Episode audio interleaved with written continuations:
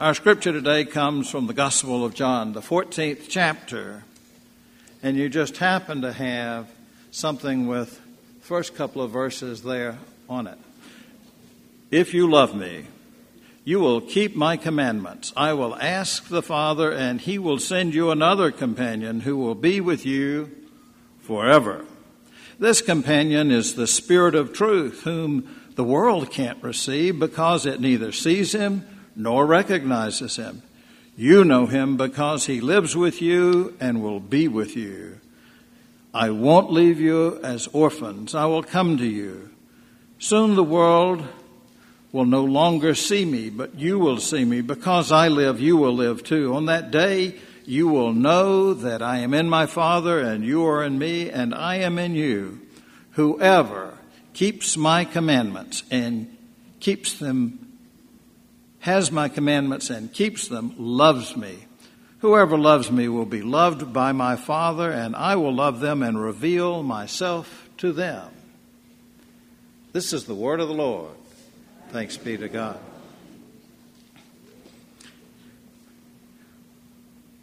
When I titled this message, I called it If, but I could have I could have expanded that a little bit and called it if, then, and.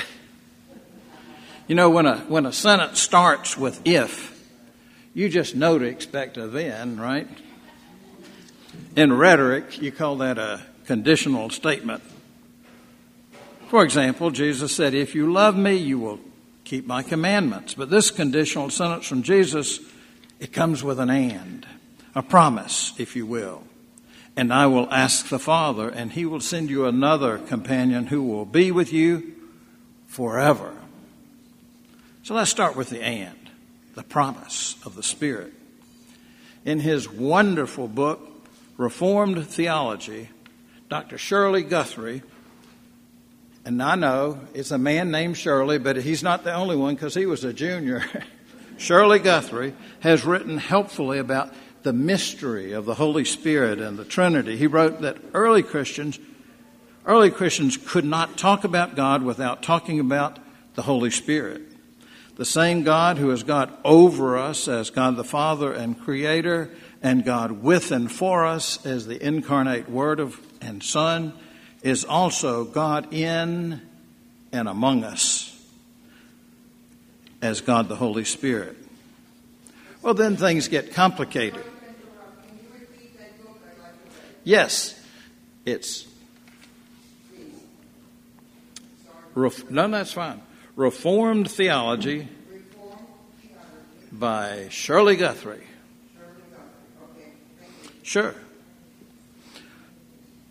Well, things then get complicated. He asks, but how are we to understand this Holy Spirit? On the one hand, the Spirit is the Spirit of God, as we read in Corinthians, and on the, on the other hand, the Spirit is the Spirit of the Son. In that passage we read from John 14, Jesus promises his disciples he'll pray the Father to send another advocate, the Spirit of truth, to be with them. But then he says, I am coming to you. So is the Spirit the Spirit of the Father or the Spirit of the Son or a third party? Well, is what the Holy Spirit wills and says and does A, the same thing, or B, something additional to, or C, something different from what the Father and the Son will say and do? Well, it's a mystery, isn't it? What we know is that Jesus said he would not leave us orphaned, but would send another comforter or advocate, counselor, guide. The Greek word there used is parakletos, which no, what I've read is that no single word in the English language quite gets to it, to translating it just right. So sometimes refer to this person of the Trinity as the Paraclete. Well, whatever you think of the theology or all the terms used, and they can get complicated and confusing, what we have here is a is phenomenal. What we have here is the promise of power, guidance, and comfort of God. God with us, Christ with us, the Spirit with us. The promise of the Holy Spirit was the and. So let's get back to the if and then. Well, those conditional statements, they have two parts the antecedent and the consequent. Don't worry, there's not going to be a test. I just think of it as the if part and the then part. Jesus said, If you love me, you'll keep my commandments. The if then does not say, if that somehow we're miraculously good enough, deserving enough, worthy enough, then God's going to love us. God already loves us. Just where we are, just how we are. In fact, God loved us so much that Jesus died for us. We call that grace. Amazing grace, marvelous grace, all sufficient grace. For some, that just sounds, oh, it sounds too good to be true.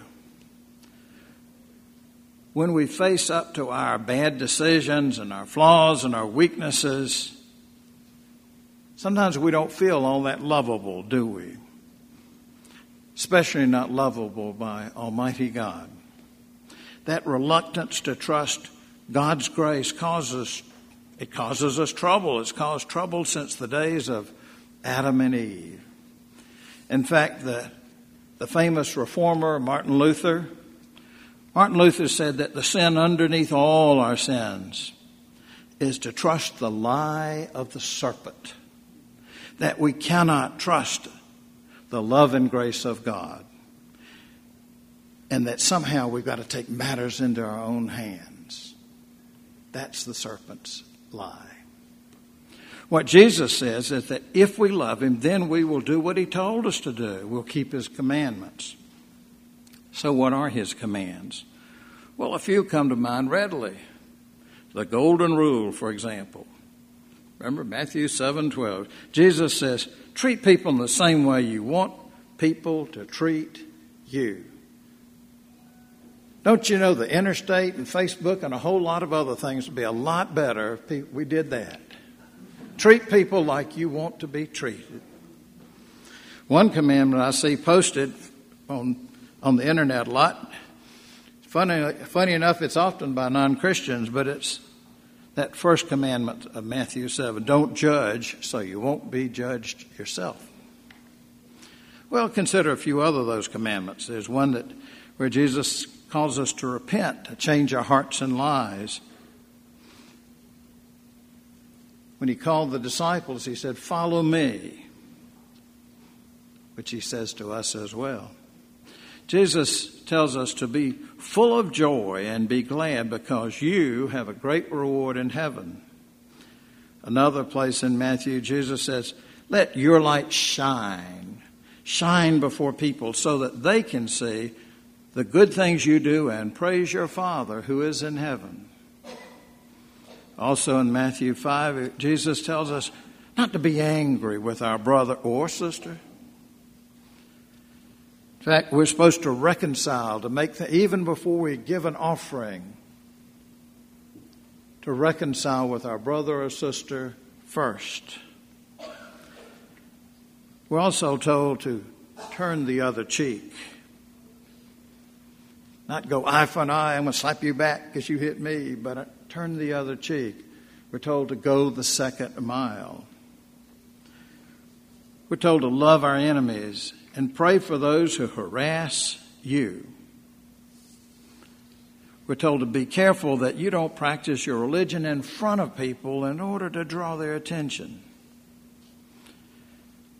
Also in Matthew, Jesus warns us stop collecting treasures for your own benefit on earth where moth and rust eat them up. Instead, collect treasures for yourself in heaven. But wait, now all these all these commandments I've been telling you about here were in Matthew, and we were reading from John, right? What commands does John, the Gospel of John, report? Well, mainly two of them. When the when the risen Jesus grilled breakfast for the disciples on the beach, it's the 21st chapter of John. You can look it up. He told Peter three different ways feed my sheep. It is to care for God's children, right? And you remember that Jesus gave us a new commandment earlier in John, the 13th chapter, saying, I give you a new commandment love each other, just as I have loved you. So you must also love each other. Well, maybe you're wondering is there some way to summarize all this long list of commands? Well, you remember that Jesus was once asked, Teacher, what is the greatest commandment in the law? And he said, You must love the Lord your God with all your heart and all your being and with all your mind. This is the first and greatest commandment. And the second, the second is likened to it. You must love your neighbor as you love yourself.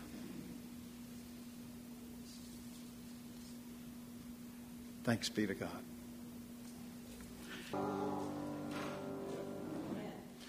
There's one other commandment from Jesus written in the last two verses of the Gospel of Matthew, where Jesus said, Go and make disciples of all nations, baptizing them in the name of the Father and the Son and the Holy Spirit, teaching them to obey everything I have commanded you. Look, I myself will be with you every day until the end of this age. Now may the love of God uphold you, the light of Christ guide you, and the fellowship of the Holy Spirit fill you with joy, now and forever. May God bless the food that has been prepared for us, the hands that have prepared it, and especially the fellowship we enjoy together. Amen.